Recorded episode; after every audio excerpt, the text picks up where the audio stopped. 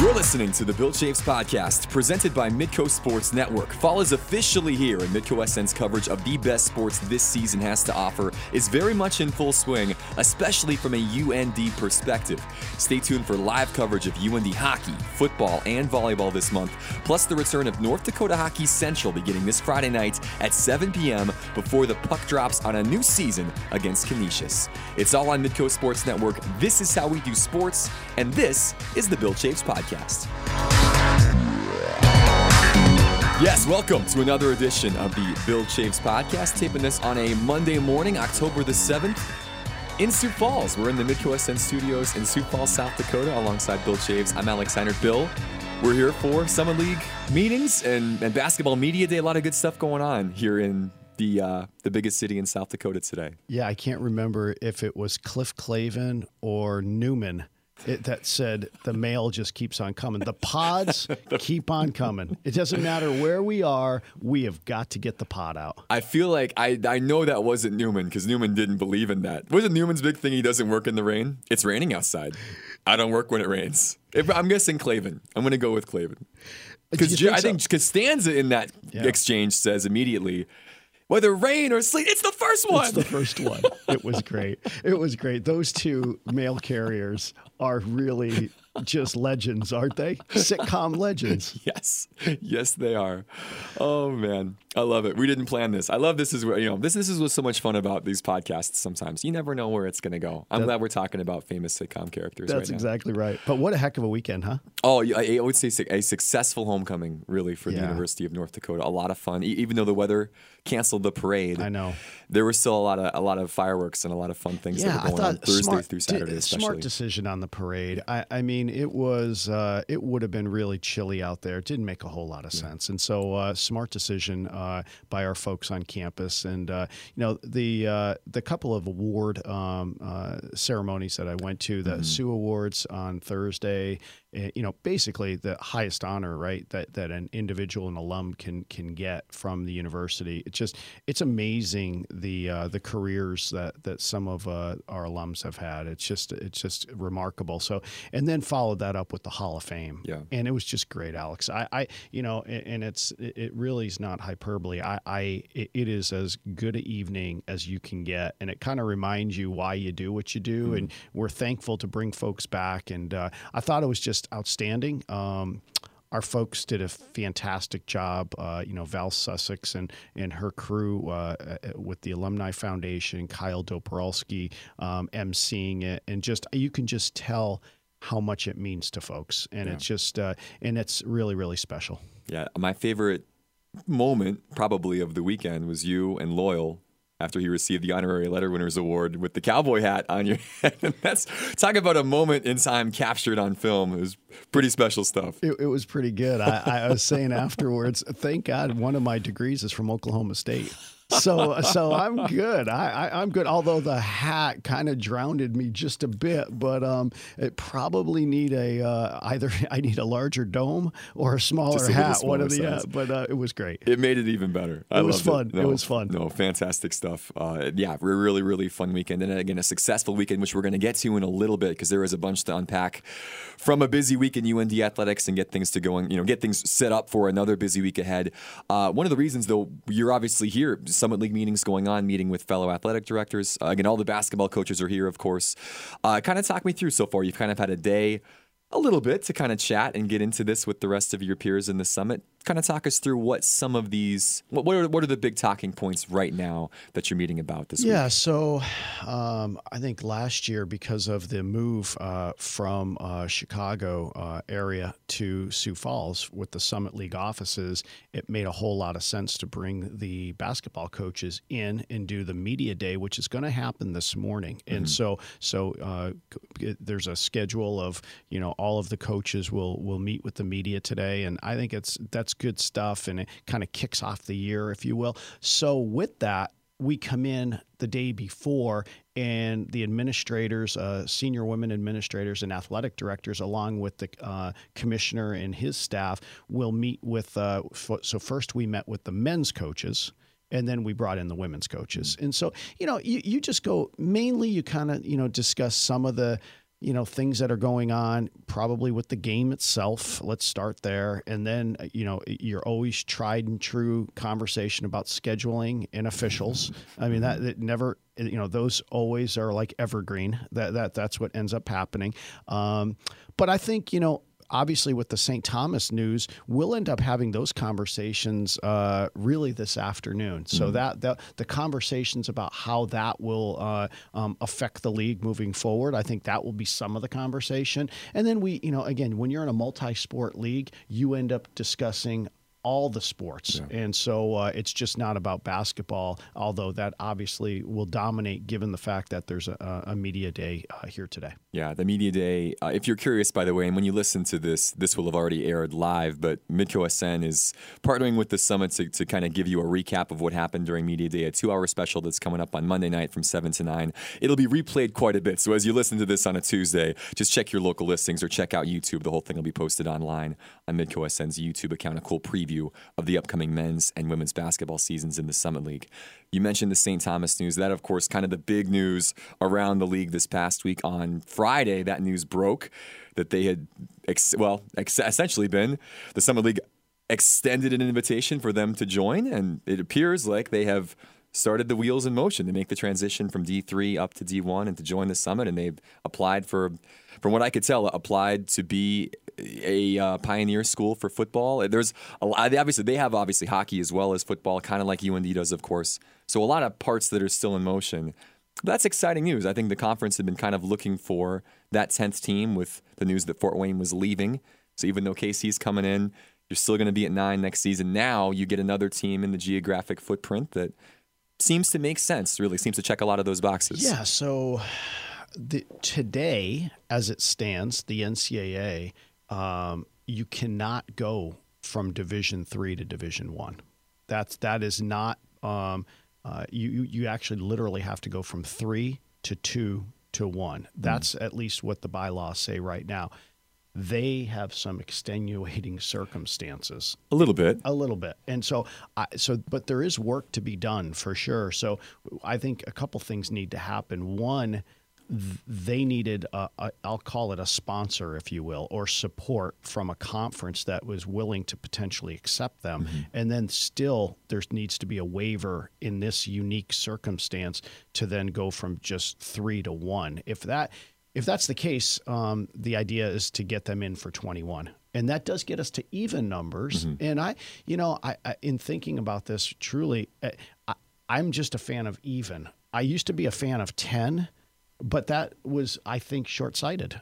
I mean, m- maybe it's 12. I, I, just as long as it's even. Yeah. And because uh, the other thought with even if you went to say 12, all of our other sports, you, there's a minimum amount of uh, teams that you need to make sure that you have an automatic qualifier, mm-hmm. and that's incredibly important. Mm-hmm. So, so I, I don't know. So, you know, I, I would say broadly, I think you're always going to have to make sure that you're looking at the landscape and and always discussing membership to some degree. So, so anyways, all that to be said, um, yeah, it seems like a decent fit. I, I don't. I'll be honest with you, I don't know a whole lot about St. Thomas, um, and and and kind of why why would we? Because it yeah. really you're not in the same area code today. Mm-hmm. But it seems like from a geographical standpoint and a lot of other things, seems like it could be a pretty good fit. So yeah. uh, so we're excited about that. But again, um, still need some things to to go on in Indianapolis.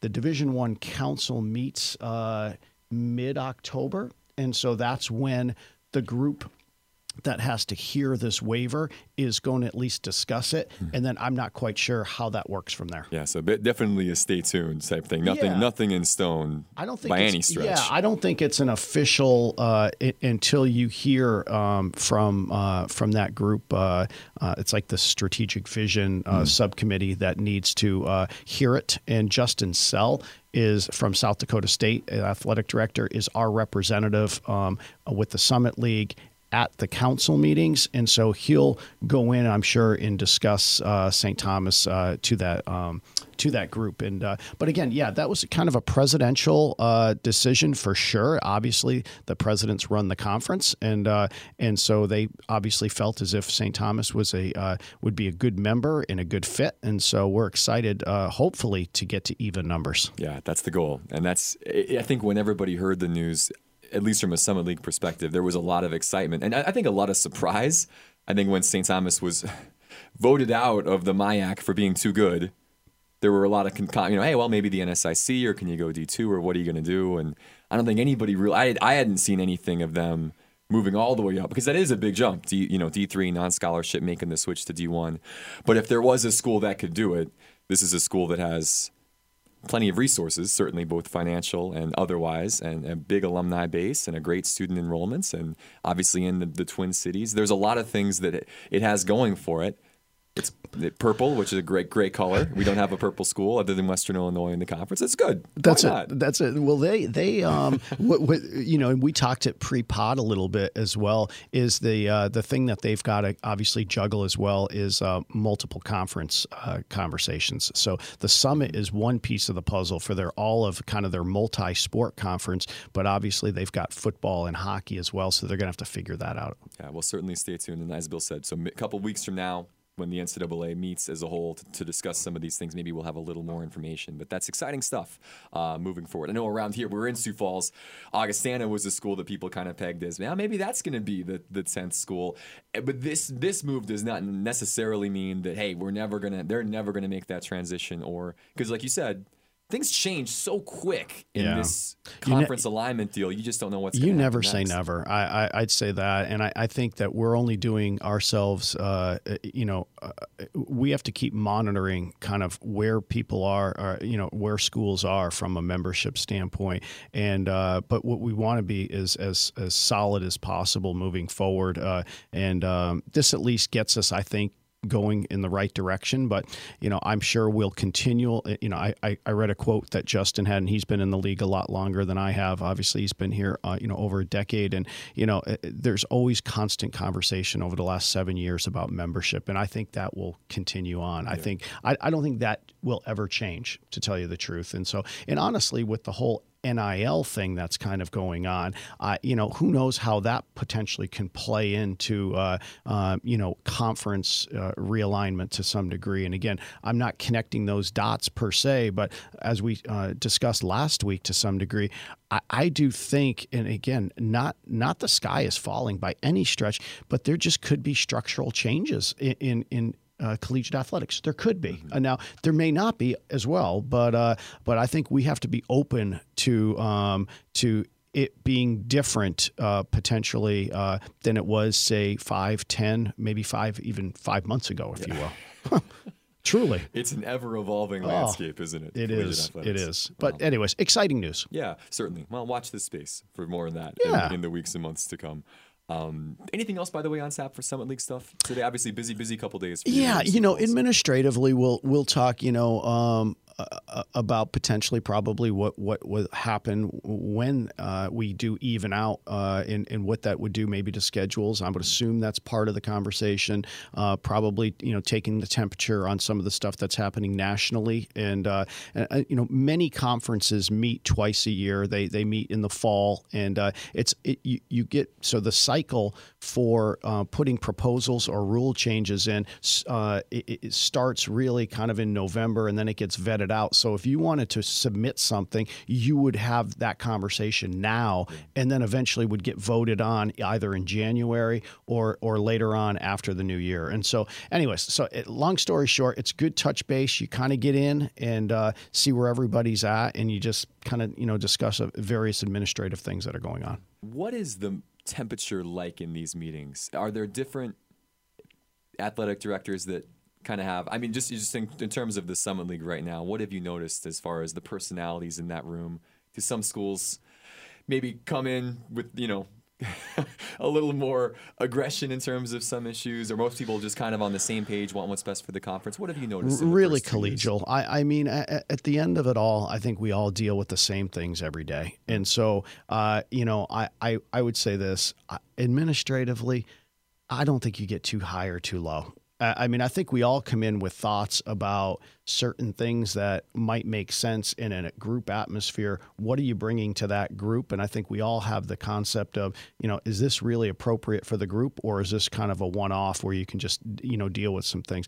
You know, as we discussed about when we deep dived a little bit into the uh, basketball scheduling, you know, we've mentioned and, and, and Commissioner Douple is is trying to figure it out with the horizon. Um, you know, we initially had um, thought about figuring on who and uh, where those games would be at the end of the basketball season. But I think even in discussing it yesterday, he's trying to push right now to figure that out now. And so those are kind of the opportunities, and you get to f- do it face to face. There's mm-hmm. there's something to be said for good old fashioned face to face, you know. And uh, um, you know you can see you know folks' uh, uh, in, in a sense, ability to uh, be passionate about something, or sometimes you just let things roll, so to speak. And everyone has their own, you know, thoughts about what uh, interests them at this point in time. So you're telling me that Trev Alberts has never threatened Matt Larsen, or there's not been Justin Sell and David Herbster aren't going to blows. It's, uh, it's no, pretty boring. Huh? No, Just, and, and, at five eight like me, I have to be careful. I just stay, I stay in the weeds a little bit. You know, I mean, uh, I mean, we got some big ads in there. Yeah. I mean, yeah. holy cow! You know, Herbster can post you up, yep. and you mm-hmm. know, and and Sell's a pretty big guy, and Trev. I mean, holy cow! So uh, you know, I just I, I always kind of make sure I'm in the corner with my back to the corner, you know, so I can I can uh, survey the room. Yeah, let's talk homecoming. Yeah, moving the page from Summit League meetings to a really busy week last week in Grand Forks. I, I, we talked about at the beginning a very successful couple days for UND athletics. Really starting back on Thursday, if you want to go in chronological order, the women's soccer team winning a thriller over South Dakota, penalty kicks and late minute drama. You couldn't really ask for much more in a great rivalry game between South Dakota and North Dakota. Yeah, that was interesting. Uh, giving up uh, the penalty, what in about the 88th minute? 88th, yeah. 88th minute, and then coming back just a minute later and uh, in finishing uh, finishing the match off was kind of cool. Um, so uh, yeah, you know. Um, you know we're in the we're in the hunt we're in the mix I think uh, uh, on the soccer side. Obviously uh, lost a tough one in Brookings yesterday. Uh, South Dakota State's pretty good. So but um, you know I thought played pretty well for a half. And so uh, um, I, you know we just got to keep our head down and keep uh, keep grinding and try to get to the try to get to the Summit League tournament because it, literally anything can happen in that sport literally yeah. as we as we know and so uh, um, so yeah that was an exciting way to start homecoming yeah all about being in top four that that win over right. USD gives North Dakota a priceless three points and we always talk about how when you transition to conference season, you know it's a new season, but unlike hoops, you know soccer, you're only playing everybody once, and it's only eight games to determine your fate. Three points for a win, one for a tie, nothing for a loss. And if you get to the top four and you make the tournament, like you said, that's your gateway to the NCAA's. And that's something North Dakota hasn't been able to taste before. So big three points at home. Chris Logan always talks about win your home games. Yep. Maybe try and get something out of the road ones. Yep. So so far so good. Yeah, and you know, I, I, I think and it, it it's not uh it's not an overstatement. It, it, it's uh boy scoring first gives you a, just a chance, you know, and uh, it's so incredibly uh, important to do that. And so uh, I talked to Chris after the match on Thursday, Friday morning, and he thought that was the key in Brookings. If we could have found a way to score first, and knowing how good they are, and, and, and obviously they're at home, but um, obviously that didn't occur. And so, uh, you know, so you didn't get anything, but get the, get the all important three because getting the one that that would have been difficult, so to speak. But boy, three makes a difference. Yeah, certainly. So now Three points in the bag after two games. UND will head to the road. Uh, Purdue Fort Wayne on Thursday. An undefeated Western Illinois team on Sunday in Macomb, which is a bit of a surprise. Western has not been very good in recent years, but playing well at the start of this season. But again, two good opportunities on the road to pick up points and keep things rolling early on in the Summit League season. Uh, volleyball, similar story. After a road trip that, that was fruitless the week before in the Summit League, they come home and get a big win over Western on Friday, 3 1, and looked really good doing it in front of a good home crowd Friday afternoon. Couldn't follow it up with the win on Sunday, much like soccer. But again, just to get that one, that first Summit League win, really big for Jeremiah. Yeah, it was, and uh, you know we kind of got off. Uh, you, you, always want to get that first W in the in the league, and so so getting that done obviously on Friday uh, uh was was huge. And uh, yeah, we just got to keep getting better with that that uh, that group. Um, we we are I, and I, I don't want to use the term necessarily younger, but we're, we just were a bit inexperienced uh, in, in a lot of different positions. And so there's only one way to get experience, right, is to go play. And so uh, so we've just got to keep grinding and, uh, and, and, and figure some things out moving forward. Just an observation. So Friday's game against Western was the first time I'd seen our girls playing in person. Obviously, yep. they've been on the road for the majority of the season. I've never seen such a boisterous like physically boisterous group when they get a point. Mm-hmm. And in that fourth set, when they were trying to close things out, and it was real, Lexi Aarons more than anyone, who was a sophomore hitter from Virginia, Minnesota, up in the Iron Range, is just you know has kind of that personality. But she would get a kill, and she's putting people in headlocks, and it just it was really fun to see how fired up they were, and they wanted that first Summit League win bad, and it was it was great to see. Yeah, it, you know, it, there's something to be said just uh, uh, to play with. Uh, passion and uh, enjoy. That's the word. Yeah. Right. Yeah. And, and, there's something to be said for that. And I, I think in that sport, for sure, because of the way it goes, like points end. You know, it's not free flowing, mm-hmm. so so it's a little bit different. You can get a little bit more um, excited. Yeah. And and I, you know what? I want our teams excited. They should be. It's it's fun. Yeah it's college athletics. Exactly. I, I loved their energy. They were they were really a lot of fun to watch. So when you get the chance uh, in two weeks, well, actually they'll be they'll be home on Friday. Excuse me, Friday against Denver at three o'clock. Come out and support those ladies. They go to South Dakota State on Sunday at one to finish up their week in Summit League play. Uh, from volleyball on Friday to an incredible football game on Saturday. What a homecoming event! UND takes on the number 12 team in the country, UC Davis, who had been ranked as high as four just the week previous. And really, I mean, dominated the game for long stretches. Davis punched their way back in it. It was a great back and forth ending. Uh, 38 uh, 36, of course, the final. Brady Leach, the hero, with a, a career long 46 yard field goal with under a minute to play. Uh, what a football game, Bill. Yeah, it was great. Uh, you know, it was one of those uh, certainly. Um, if you had uh, heart medication, you probably needed to take it, and uh, you know, for for folks. Um, but yeah, you know, we it seemed like we were in control and give Davis credit. They found a way, obviously, on the fake, uh, fake, fake, uh, fake yeah. punt, punt was huge, yeah. mm-hmm. um, and then made a couple fourth downs, and just it, it, it, just had that feel like you just knew it was going to come down to the last minute, uh, right? I mean, it just there, there was just that's the way that game was going to go, and that someone was going to make a play, and like like all football games to some degree, you end up having to make a stop.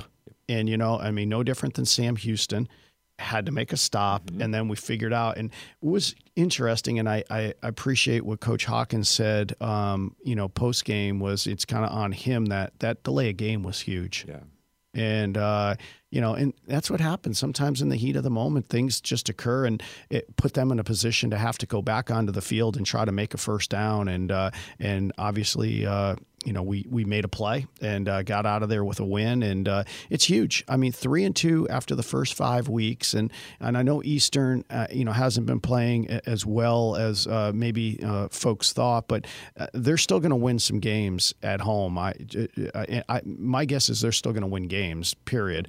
But um, they'll, they'll, figure things out, and I think a number of these schools that we've we've beaten you know, UC Davis is going to win games. Uh, Sam Houston is winning games. They haven't lost yet uh, outside of the UND game and New Mexico, of course. That's but, right. And they're beating good teams in the Southland as well. Yeah, and so it's kind of you know it's kind of set up for us that. Um, you know, we've got six left, and uh, they're all you know tests for for a variety of reasons. You go on the road; it's never easy, and you know, go to Idaho State, who obviously came to Grand Forks last year and, and found a way to uh, you know uh, win that game and it was kind of a weird game that was one of those that it could have gone up three scores mm-hmm. f- fumbled on maybe the one mm-hmm. they take it they take it back in like three plays right the, yep mm-hmm. it was like quick yep it was and uh, those Geller brothers isn't that crazy yeah. I mean it was just a uh, you know, it was a weird game in, in, that regard, and that's why you just never know how it's all going to play itself out. But I know our guys have to be uh, excited about going, uh, you know, to Pocatello this week, and uh, you know, we'll figure that one out. They got off to a good start against Montana, but yeah. then Montana got it rolling. Uh, yes, they did. Yeah, put up 59 on 59. the Bengals. Yeah, yeah. so um, in a game that Idaho State led, yeah, 17 nothing early on in that contest. So that's a, a, big test, like you said, on the road for UND. Two o'clock Central Time start in Pocatello at Holt Arena. Uh, right now, like, and you mentioned it, three and two at this point with. Mm-hmm you know, the only two losses were against the two teams that were in the national championship game Correct. season. And you've yep. got wins over ranked opponents. It's it sets up really well. And and I think we saw flashes of what this UND team can be on offense. Certainly in the first half, Danny Freund was pushing all the right buttons and the guys are making plays. You know, obviously UC Davis kind of figured some things out in the second half, but uh, you know, the the ceiling is really, really high for this UND team. I think we've seen it can they just be consistent over 60 minutes now that's the only question that's left. it and and really it what's what's kind of exciting about it is uh, i'm not sure either uh, any of the phases have really hit their apex right now. Mm-hmm. You know, I it feels like when it, that all potentially all comes together, and, and you know, and you never know. Sometimes maybe it never comes together. Right. I, that's part that's, of it. possibility. Yep. But but uh, it feels like you know if if we can you know it seems like we've done it in nice doses, but we haven't done it over the course of sixty minutes. The next opportunity is coming up just a couple days from now. Yeah, that's right. In the state of Idaho. So uh, that game will be on Pluto TV again, 2 o'clock Central Time against Idaho State.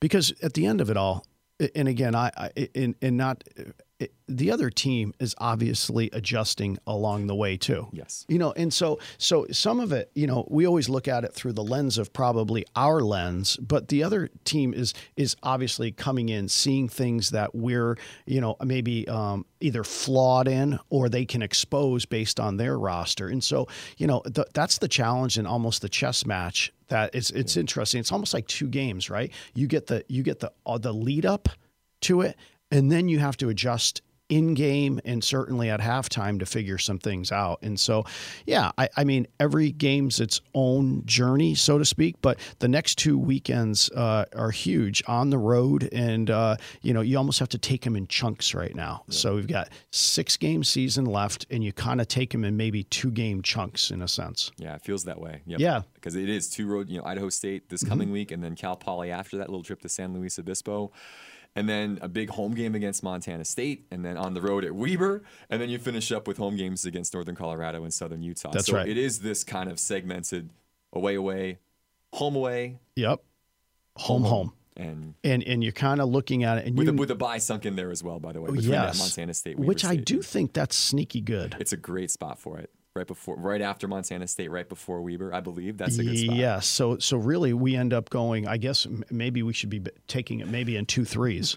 uh, but but I do like the two two two. I but but the two threes, yes, it gives our our our guys just another week where you can tap the brakes and, and kind of revitalize. So uh, it, it's exciting. It really is. And like I said, I I don't get too caught up in the in the polls and all that stuff. I it, all of it will flush itself out yeah. if as long as you keep playing well. Yeah, although you would expect again the polls have not come out. We're taping this again early on Monday morning because of all the Summit League stuff going on today. But when they do come out later today, you would kind of think you would be getting a little bit of love. You would think that'd be the case. But again, even if they don't, even if people are still just going to put blinders on, I think everybody around here knows how good that team is and how good uh, how good they could be. Yeah, I don't know and again, I, I, I as long as um, the regional committee and the national committees tracking, and obviously they are, um, we just have to take continue to take care of business and, and, let let the record you know play itself out. But yeah, we started from way back, yeah. like it's some sometimes uh, like from nothing. Really, I mean, early on, I think we maybe maybe we're getting a vote. we got a vote in that a, first poll. A yeah. vote. Mm. So thank you, whomever that was. Thank you send you a card, give you a little thank you note. so that's good. A little something for the effort, right? It's that literally that nobody believes in us. Well, one person did, I guess, from the outside, but that was it. We love that. We love that one it's, person. It's the best. Yeah. We're gonna get that person on the pod. we are. we'll cast a we'll cast a wide net. All, We are. however many 400 voters, however many there are in the coach. I'm sure all Yeah. those voters are listening to the I, pod. I guarantee they, and they're listening all the way to the end. Guaranteed. you got that There's a lot of B-side fans out there. That's right. The Stats FCS uh, poll crew. Well, uh, it was a great win for football. Um, cross country not on the schedule this weekend. Yep. A chance to kind of rest up. They've got a home meet coming up on October the 19th. The Ron Pynn on the way, with a little bit of a break and a lot of training going on. We had a chance to sit down with Christine Engel, the new head women's and men's cross country and track and field coach. A lot of titles for Christine, uh, and she was a delight. Let's have a chance to listen to that conversation with Christine from the other day now.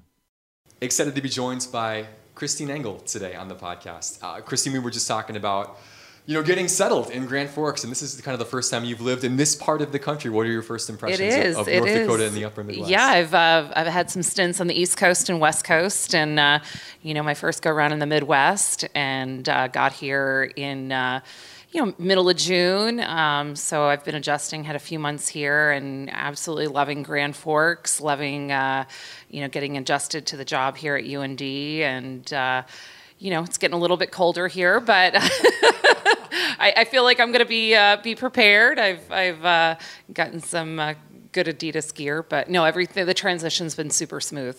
Yeah. It's just layers, right? It's just about Yeah. being smart, layering up, staying indoors. It's, it's just looking at the weather forecast. Yeah. Being Right? prepared. Sometimes bringing an umbrella. yes. Yeah. So you kind of in the, in, I guess uh, you would say from like a basketball parlance, you moved over six inches on the bench, right? From like an associate head coach to a head coach of the whole entire program. Yeah. Certainly, you've done that from a cross country standpoint. Absolutely. How's the, how's that transition been? It's good, yeah. I mean, definitely, um, you know, excited about the staff I had uh, have. Uh, you know, Drew Jones and Dan McCarty from, uh, you know, kept them on from the, the former staff, and then uh, hiring Kale Wallace, and uh, so the staff for right now is is complete, and and I think um, it's it's been great, very cohesive. I think we've got good communication among the staff, which is uh, a huge huge thing in, in coaching for sure, um, especially having you know over 80 athletes. Um, so I think it starts with having having good staff, having the trust within within each other, good open lines of communication, and um, so that's been great. But um, yeah, I think having been you know a head cross country coach for um, 12 years, um, you know definitely has has kind of helped me with the transition. You know I've I've been in charge of budgets and travel and and all of that. So now it's just at a at a bigger scale, at a bigger scale. Yeah, you would think that would set you up for success, being able to kind of do I hope all so. roles. Yeah, no, certainly. Yeah, I hope hit the so. ground, hit the ground absolutely, absolutely. Um, you, just for people that don't know your background, you obviously were an outstanding high school runner in the state of New Jersey, and then had great success at Clemson, and Yes. then, as you said, have made a lot of well, Yes. a lot of successful stops along the way at Thank Elon you. and Duke, Yep. and then Fresno State. Um, what about North Dakota? What about this particular spot interested you? Why was this the right move for you? Yeah, for point in your sure. I, I think I was definitely at a point in my career where um, there was a, an interest in being head coach of a whole program. So that was definitely something that was in my mind. Um, I wasn't looking just to go anywhere. When the opportunity here at, at North Dakota um, came up, it definitely piqued my interest. I, I did some research, and you know, obviously, it's an, an excellent academic institution with um, such a great variety of, of majors and graduate programs, and, and certainly track and field, cross country athletes. Um, that's that's a big deal in, in you know my 15 years recruiting um, you know student athletes. Um, our sport is very high in the academic side and that's something that they they very much look for in, a- in a university is is the academic component. So first and foremost that that was exciting. And then looking at the facility, certainly uh, the high performance center with the indoor track, um, you know, it's definitely one of the best facilities in the United States for sure. And so that was that was exciting. And then, you know, obviously talking with with Bill and, and the administration, I felt like there was uh, a big commitment to really elevate the program and um, you know from uh, you know a resource standpoint and and you know you want to go somewhere where you feel like you're going to have the support um, you know, and, and I definitely felt like that was going to be here when I came up on the interview. It was just felt like such a welcoming place um, here at the university, and and uh, you know, I really thought Grand Forks in general was really cool, and uh, you know, I, I felt like it, you know, from from a um, a town standpoint and the downtown and the greenway um, i just felt like it was a place i could see myself living um, as well as as coaching That's Yeah. great. So, so from a vision standpoint, obviously, it, I'm sure it starts with recruiting. How Yeah. has it been kind of coming into a different part of the country? Obviously, you've got a wealth of experience in the recruiting front, but Yeah. how has that been? Yeah, I think you know wherever you coach, there's there's things that um, are different about each you know college or university, and so you really have to get to know the things that are going to be our strengths here at North Dakota, and and really um, kind of lead with that, and and certainly being a new coach, you try and you know lead with uh, when you're recruiting athletes with your your successes and your history and what you can bring to this program. So,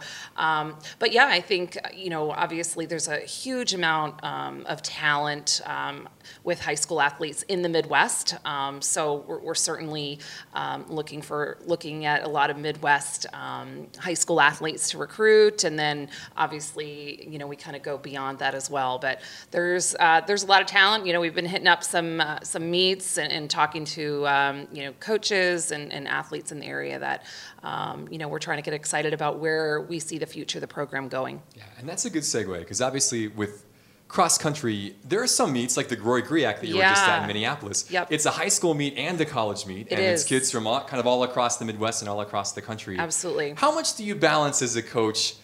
Paying attention to these high school meets and kind of maybe making little mental notes like, oh, that was a good time from that young lady. Oh, I like that. Yeah. Versus trying to teach up your own kids too and trying to get them prepared for a race that's Absolutely, yeah. No, it, it is. It is a balance. You know, obviously, you want um, you know your our current team to to get out there and, and be successful and coaching them. And um, you know, fortunately, the way the way the Griak meet is set up, um, you know, the the collegiate race uh, races are prior to the high school races. So we kind of get out there and had our work done.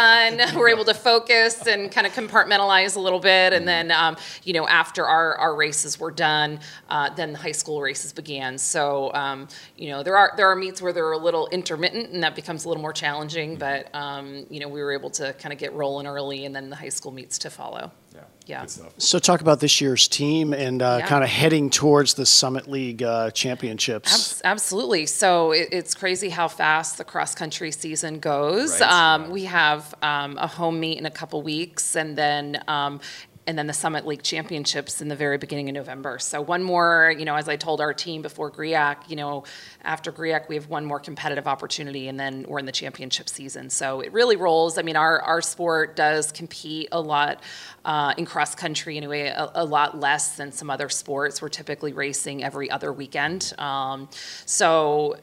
Yeah, um, you know, we're certainly excited. The last uh, meet before conference is at, is at home, so our, our team, uh, you know, I think you always in any sport. Um, it, there's a little more at stake when you kind of are defending your own territory, so to speak. Um, and you know, our, our kids are used to training at the um, the Ray Richards course, so I think they'll have a, be, a little bit more extra excitement to um, to race. And if the first meet in Fargo was any indication, we're going to have a ton of fan support. Um, you know, that first meet was so exciting to see how many people came um, came to uh, support uh, the cross country group. Uh, I don't know if we'll have as many. Um, I know our whole throwing squad had. Painted their chests. It might be a little cooler. It might be a little cooler in a couple weeks. I'm not sure. Uh, November 2nd. Yeah. I'm not sure Coach Jones is going to want him to go shirtless uh, at the temperature it might be at, but um, you know we're excited for that for sure. Um, you know, and, and I think our, our thing this season is is uh, with the current team is getting stronger every week. You know, getting stronger every week, uh, working hard when we need to work hard, recovering when you need to recover, taking care of our bodies, and and staying healthy. Where you know. Um, as the, the school workload increases throughout a semester, they have to manage their time very well and make sure they're getting um, at least eight hours of sleep every night. That's something we really preach. Um, you know, if you're working really hard at practice, it doesn't matter if you're you're going out and getting four or five hours of sleep. Your body isn't recovering. So, um, you know, making all the life choices that can help elevate them each week. But um, you know, we have uh, a, it's a it's a really good group. They're very they've been very coachable. Um, work hard. We've got some some great captains that are helping with um, the leadership roles, and um, yeah, we're excited. A couple weeks to race. We've got um, you know Madison Overby on the women's side who has um, not raced. Um, she had a little bit of an injury. Um, she's back training now, so she'll she'll be in action at our home meet and conference, et cetera. So we're we're very excited to have her back in the lineup. That'll really elevate our women's program for the end of the season obviously she's a, a yep. great name. Hannah Oscarson is at Hannah has season two. We've yep. talked about Hannah probably yeah. on a weekly basis on this podcast. Absolutely. When you think about you know, on the women's side, you can talk about the men as well. For sure. What are some realistic goals now with these two meets left going into conference? What, what would you like to see happen in Fargo on November Yeah, yeah, for sure. So, um, you know, like I said, we want to keep getting better. You know, at our at our home meet, um, you know, obviously adding, like I said, adding Madison into the mix with with Hannah up front is going to be real exciting. Um, we want to close the gap. You know, in cross country five athletes score. Um, so, you know, we really look at what our gap is from one to five and, and kind of look at where we are from meet to meet with that. And so we want to, we definitely need to tighten that up on both sides. Um, you know, especially on the men's side, we've had, um, you know, Luke Labatt, who's a freshman and running quite well. Um, but after him, we have um, a, a, bigger gap than, than, uh, than is necessary that we need. So we're, we're really trying to tighten that up. And, and uh, you know, the goal is obviously the perfect storm to have, you know, your five or seven runners um, all running their best on the same day. And so hopefully as a coach, you can have everyone healthy and, and uh, primed and ready to go and peaked for the right time. So that's certainly the goal when we hit the, the Summit League Championship is to have everyone fired up, healthy, and uh, performing their best, like I said, on the perfect storm on, on the championship day. So. Well, we're excited about having you here in Grand Forks, and what's uh, what's more what's what's to come, really. I mean, at the end of the day, and so uh, again, uh, I know uh, Fargo's not just a, a, couple weeks away, so it should be exciting. Yeah, yeah, it's going to go quickly. Yeah, and what really is fun too. I mean, once that ends, indoor season is not that far off, and you no. really do start to ramp up the track side of things, and that'll Absolutely. be obviously a big, you know, another fun challenge for you now to take Absolutely. over this additional umbrella. Yeah. When you think about that and how there is that quick transition, how do you kind of compartmentalize and for sure. put one thing behind and now sort of gear up. Obviously with some of the same kids but then gear up for the track season that's coming. So yeah you know i always say you know when you're you know as a coach when you're um, you know competing um, you know, in cross country, you've got to focus on that, and, and obviously have great assistants, Coach Jones and Coach McCarty, who um, are doing great job with you know their event groups. Um, but yeah, once we shift gears, it's full on in track season, and we host meets, so it's it's covering a whole new territory. But you know, I'm a huge fan of all the events and and uh, you know, kind of the, the, the chaos of track and field, if you will. you know, cross country, it's it's one men's race, one women's race, and you're done for the day. And and uh, you know, track, it's it's uh, you know either a full day or a two day meet, and um, you know, there's always something exciting, uh, you know, around the bend or you know in in the field. So we're uh, you know, it's uh, you know, as a coach, it's managing, um, you know, all the events, make sure that, um, each person in each event group is getting what they need to be successful on, on meet day. So we're um, cross that bridge. We got a little bit of cross country to go, but um, it's only October. I'm sorry for putting no, you on no, the, no, on the no, no. Big fan of Christine Engel she was really fun to chat with. You could you could tell uh, uh, a woman who loves life and loves the sport of cross country and track and field, and just I think really loves working with young people. This is really yeah. a passion of hers. It was pretty easy to tell why she was your choice. Why she, by the committee, decided, hey, this is someone who's going to lead our program in, a, in the right direction. Yeah, you know, she was a little under the weather too. I felt bad for, her. Uh, oh, wow. and so you got an you, un, you got know, you yeah. got an under the weather, Christine. So, uh, um, and uh, but she has been um, really fun to be around, and uh, you know, really respectful of what uh, Coach Galbraith and Coach Clay uh, were, was able to do over the course of time, and and so we're excited to have her really, and she's gonna she already is bringing just a different, you know, level of energy like you would. I mean, when you kind of change some things over. So it's exciting to have her on board. Yeah, so they have a home meet again coming up October the 19th, and then it's the Summit League Championships just a couple of weeks after that in Fargo. So a couple opportunities locally to support the uh, the Harriers for UND here on the way. Anything else from a North Dakota athletics perspective, Bill, you want to chat on? Hockey. Oh, of course. Oh my gosh. Hockey. There was so much going on this weekend. I, I I was there for that. I don't even. Yes, you were. Just, you looked great on the on the video board. My head has never been so big. It was Literally, right? It, it, it was awesome, wasn't it? it was pretty cool. I- And thank you to everyone who who who showed. Um, the last time we sold out an exhibition game was after we won the national title.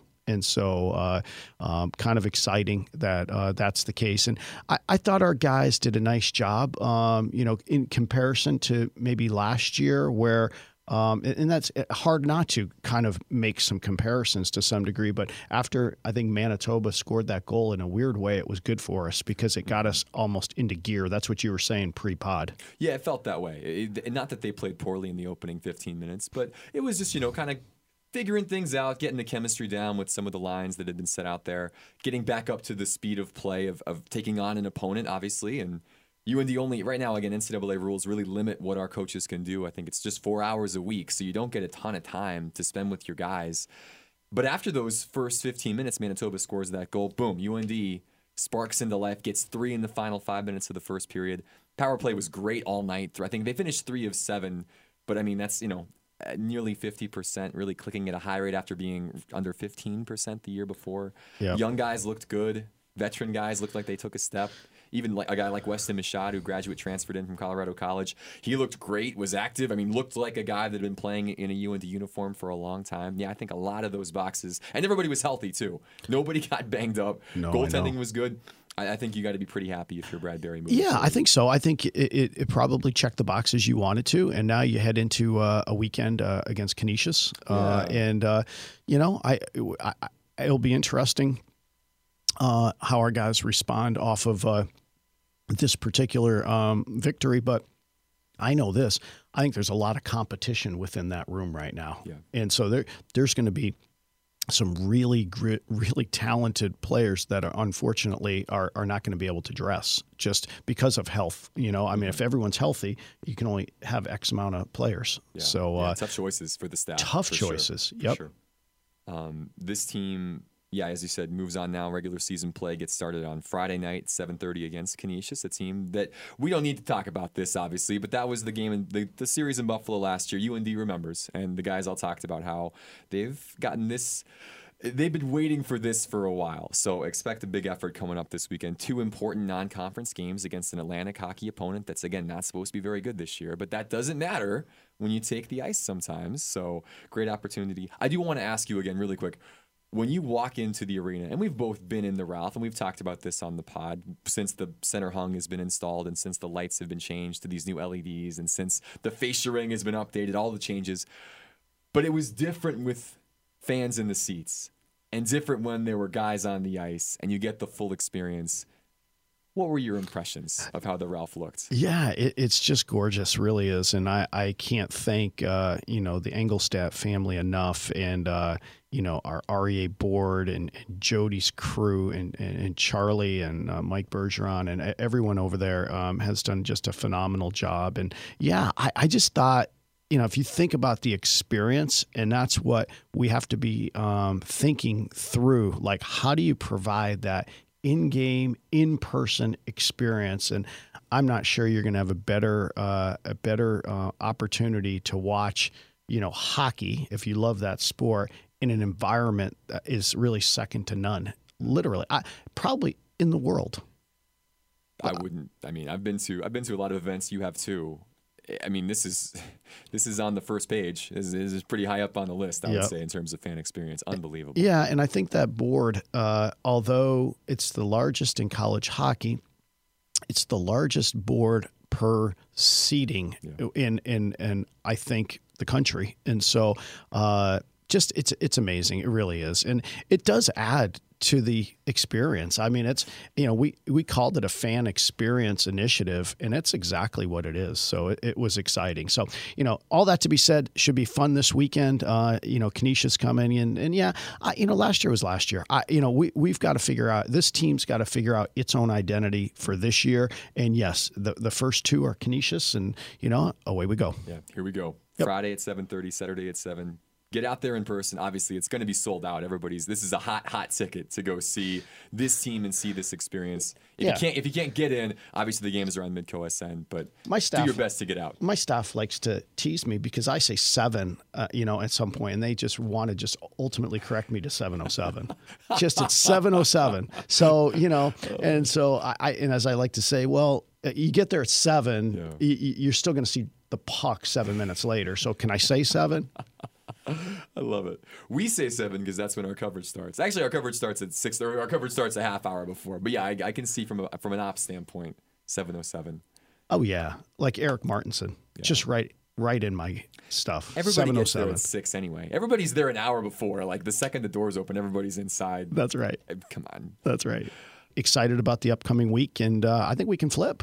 Let's do it. Um, it'd be a short B side this week, um, depending on how long you want to talk about. There's not much to be said. Uh, what are you going to talk about? I'm going to read you the headlines. Let's go. from Spurs Week. Let's Okay? go. Yep, let's go. Headline number one. Yep. Serge Gnabry scores four in brutal Bayern's 7-2 humiliation of Tottenham. Yep. Headline number two. I'm so glad I looked these up. Mauricio Pochettino and his broken Spurs hit Yep. their lowest ebb. Perfect. Which one do you feel? Well, how do how do you how do you uh, hmm? What are your what are your thoughts on a Monday morning after two pretty bad Spurs? And we've had a couple tough Spurs results over the course of this season, but seven two in the Champions League and then three nothing against Brighton. Yeah. It, wow. It's a it's a, it's a team that is um you'd want to play him right now. Mm.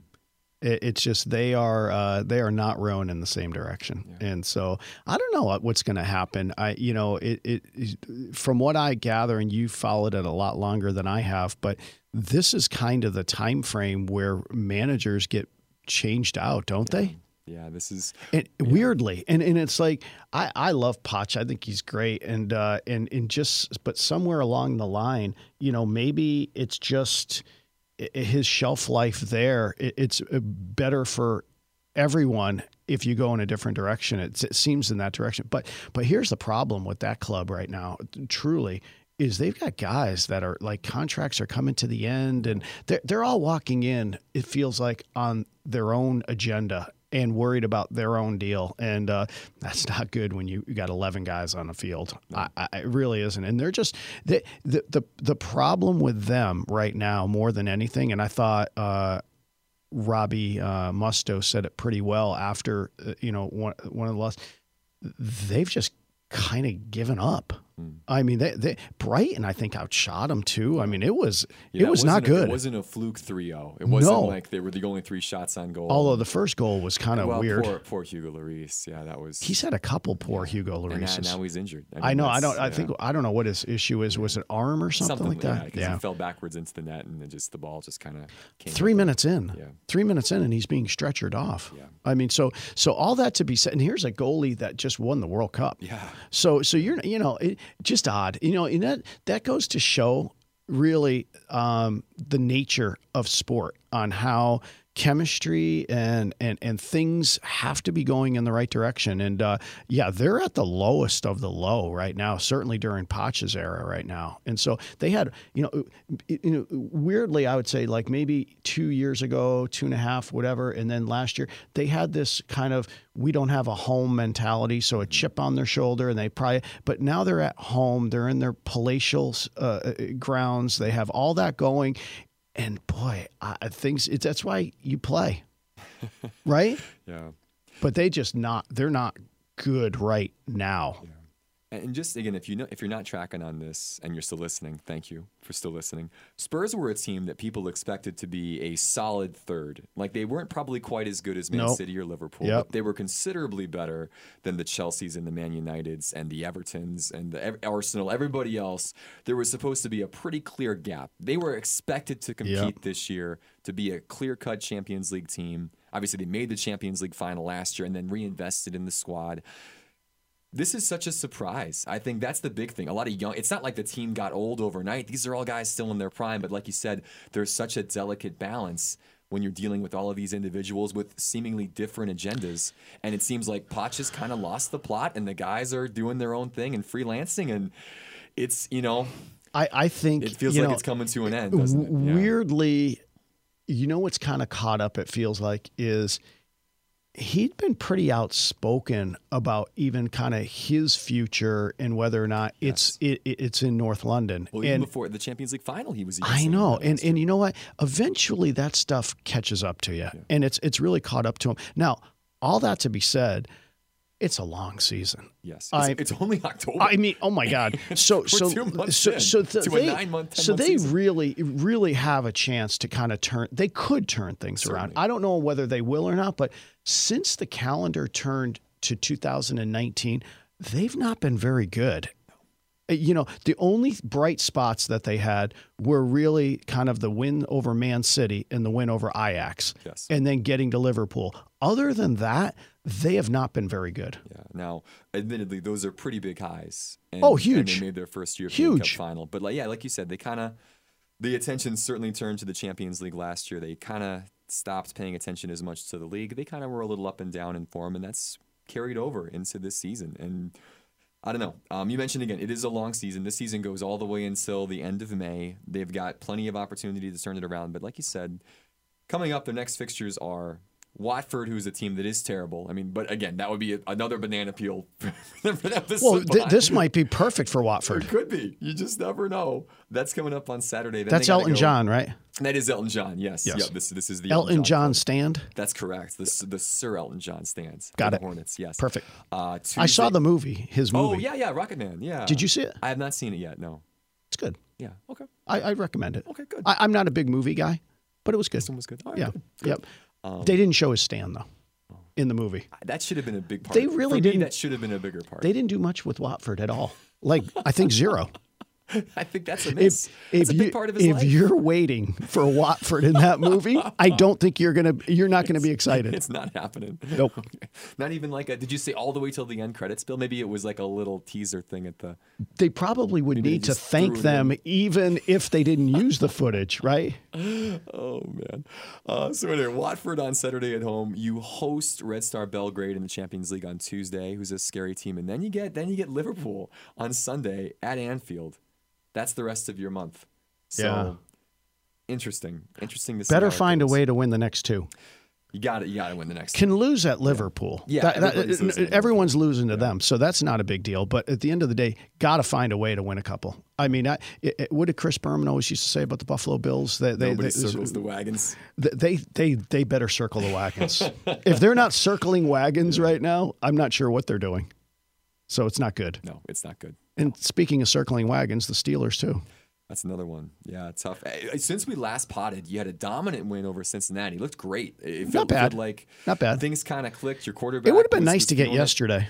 Yeah. Um, yeah. It's you know a weird game against Baltimore. Obviously, Yep. um, Rudolph gets gets literally knocked out. Literally. pretty pretty tough shot to the jaw, and And then the cart is broke. yeah, and they're taking that wasn't his, great. They're taking his uh, That wasn't face good. mask off. It Wasn't was just, good. It was tough. The kid, FCS power though. Um, Devlin Hodges. Hodges from Samford comes in. Yep. Looks okay against a pretty good Baltimore I team. think he, I think he's um real. I think he's really sneaky good, and I, I think he'll be fine. I he, you know, they traded Dobbs, uh, um, yeah, or right when the season the roster was Mm-hmm. trimming down because they really liked Devlin Hodges, and so yeah, you know, I it's football. I mean, you know, you're going to figure out whether or not um, you know they have it, but in their division. uh, it, it's still winnable. I mean, Bal- Baltimore, you know, got on a run last year. I'm not saying Pittsburgh's going to get on a run, but I, I just saying you could still get on a run. So I'm always half glass full. Yeah, tough. Justin Tucker makes two crazy kicks to send one to He always does against them. That's that's He's he never does. missed a kick against the Steelers. I think at Heinz Field, I think they said he was 26 for 27 in his career, something like that. And that's a miserable place to kick. The wind swirls. The Did you see his last great. kick? Did you see it? He said a guardian angel just just blew it a little bit to sneak it inside that left upright. That was crazy. The the great shot is the reverse. So behind Tucker, so it's the shot of Yes. him kicking from behind, and all the Steelers fans are cheering because it looks like it's going wide left. Including this one. yeah. Including this one. It was going that way. Um, and then it just whoop, just snuck in there. So Tough one. Speaking of that, Brady's kick was pretty special, huh? Brady's kick was pretty special. I mean, he he he, and I guess uh, I didn't talk to him afterwards, but I I think someone had mentioned to me he said he didn't think he got it all at that Mm. point, but he got enough of it. I I wasn't. I, I was at that point in time. I was like on the side, so I couldn't see uh, whether it had it. You know, left or right was good, Yeah. but it looked like the distance was good from from the get go. He had plenty of leg. I mean, right, Yep. right when he kicked it, and we saw him in pregame warmups, and he was making them from 45, and then he moved back to 50. He's got a he's got a big leg. I mean, he's made 50 yarders in practice before, so we knew that. Just getting that accuracy down. He was on the right hash, which was the same hash mark where he missed from 37 earlier in the game that would have put UND up two scores. Just for him and for this team, and we're, we're, talking to him later today for day by day. I'm excited to hear what he has to say. Yeah, be Like, it- interesting. just uh, just a clutch clutch kick for a, for a sophomore kid from Moorhead to really lift put the you know I mean it, it's the whole deal it's Ross Hinders who's snapping it's Cade Peterson who's holding That's right. it's the and it's, It's the, the whole- it's the whole execution. the whole unit really steps up and then Leach knocks it down and yeah I, yeah it was it was special. Those are fun. I- game winning kicks are a lot of fun. I, I'll, I'll, I'll, I'll end this this pod with this. And uh, I was talking to the great Roger Thomas after the game, and as I said to him, you know, obviously we had it the whole way, no no worries, um, piece of cake. Uh, eh, but he mentioned to me, uh, he always used to say to his teams that when you're dealing with extra points in field goals, the game is about scoring. And those actually, you actually, those are one play, one play drives, so to speak, that actually result in points. And so the execution of it is incredibly important. And so sometimes it goes like you, you don't think in those terms, but how many times do you really score in a game? And those are scoring plays, even though it's only one point or three points. Mm-hmm. That's great. I mean, obviously, Roger Thomas obviously is a brilliant football mind and had a ton of success leading North Dakota, obviously as a coach and as an athletic director. But that's brilliant, and you don't think of it. I think we take we take that side of the game for granted and don't put we. I say we, me personally, like oh yeah, just an extra point or a field goal, whatever. But yeah, like you said, you win by scoring more points than the other team. and those here's are an actual to you, score you actually scoring points and i do i guess you need to say it out loud and i really hadn't thought in those terms. Now i've also heard other coaches you know suggest forget about sometimes defense and offense like your punt team and kickoffs those are kind of one play drives. Field one position. play possessions mm-hmm. and that you've got you know you so you've got to be buttoned up in those those that literally can be the difference between obviously winning a game that's a 50-50 ball and that's what Saturday was and and if you're a good enough team eventually you're going to get to a place where it is a kind of a toss up and it's going to be those particular plays that make a difference. So good for Brady. I, I you know, you think about it. I'm not sure if there's a position in sport that is m- more difficult than that one trotting onto the field. It's a pretty lonely place. Right? Yeah, and there's a lot of pressure, and it's all on you, and you get one swing of the leg, and that's it. For 11 tests a year for 33 hours during uh, all the preparation comes to one swing of the leg. Yeah, it's not wild. and and it's and it's it's almost like what we say in uh you know when we have our uh you know post meetings on in debriefs of game day you can't replicate game day.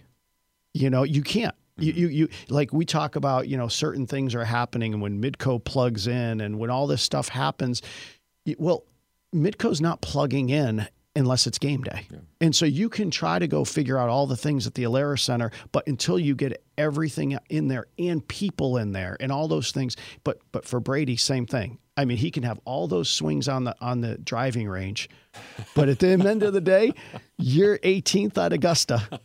You're either gonna Jim Furyk it or not, right? Mhm, that's right. Yeah. That's a good way to end. Good Yeah. uplifting way to end. I, I'm really proud of him, really proud of that team. It's And exciting. they- really good stuff. So, Exciting. cool. Well, we'll see what they can do for another act coming up this week against Idaho State. Best of luck to all of our teams coming up this week. Have fun with the Summit League meetings, Bill. Appreciate it. Thanks for having me. Yeah. Hey, thanks for being I know, here. I know. I, I'm I'm wearing the uh, I don't know what jersey I'm wearing here, but uh, the away jersey. home. You're always home. I'm always home. You're home. Always home. Always home. Always The home. Pod it's, has your to- podcast. It's your name is in the podcast. I, I You're guess always I guess Bill. it is. Uh, But again, we we began it. Well, let's end it. The pod must go on. Right? The pod must go on. Amen. Whether rain or sleet. The This is our mantra. This the is- pod has to go on. We promised you a pod on a weekly basis. Bill Chase the ladies and gentlemen.